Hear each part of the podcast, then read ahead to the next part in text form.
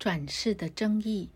在佛陀时代约千年之后，有位伟大的大圣哲学家兼任世论专家，名叫月观，和一位同时期无与伦比的哲学家月称，借由教学、撰述与辩论，在家居士月观和出家比丘月称，他们两人一起使中道的教义发扬光大。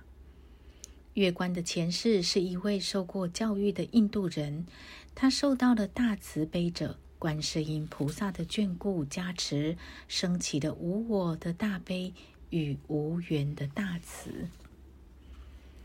从前有位博学的班智达，他后来转世为月观。有一次，他和一个不信佛教的学者在王宫里辩论，最后班智达获胜了。但是失败的对手并不服气，他认为班智达之所以能在这场辩论中获胜，完全只是因为辩论的技巧出色而已。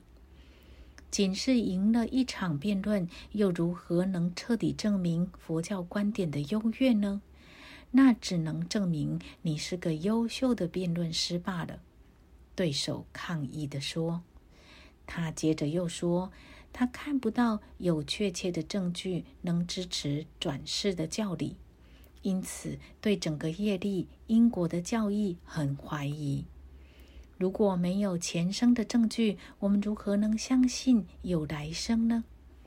他说：“如果能证明转世确实存在，我和我所有的学生都会改册而追随佛陀的。”慈悲的佛教班智达想了片刻，然后平静地说：“我将死掉，然后转世，以此来证明轮回是可能的。请国王来作证吧，这样你就可以得到你要的证据了。”他的对手非常惊讶，这位佛教上师对自己坚定信仰的无我奉献，令他非常感动。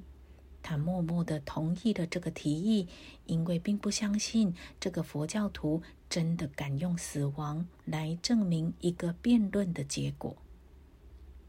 佛教大师要求国王和他的老师们将他的尸体保存在密闭的铜棺内。之后，这位班智达在他自己的前额上用丹砂做了记号，在口中含了一颗珍珠。躺下来准备死亡，瞬间他就辞世了。由于这位大师完全了知生死的幻象，他马上如愿转世为当地一位班智达的儿子。幼童出生时有许多吉祥的征兆，其中包括婴孩的眉间有朱红的记号，而且口中含有珍珠。这个消息马上传到了正在等待结果的王宫中，于是国王传唤了那位不信教的学者和其他证人，命令将密封的铜棺在他们面前打开。奇迹清晰的展现在大家面前，珍珠已从原籍的班智达口中消失，丹砂的记号也不见了。毫无疑问，这一切都在幼童那里重新现世。对手被深深的折服了，带领他的弟子皈依了佛法。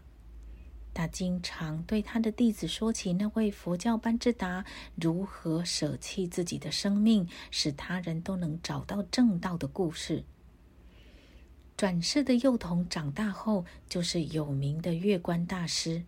后来，他和龙树菩萨的法寺月称，在纳兰陀进行了整整七年的公开辩论，并且以此闻名全印度。这场辩论最后不分胜负，他们彼此大笑。原来月观每夜都亲受他的本尊观音菩萨的加持，才能回答月称机智的、具有挑战性的问题。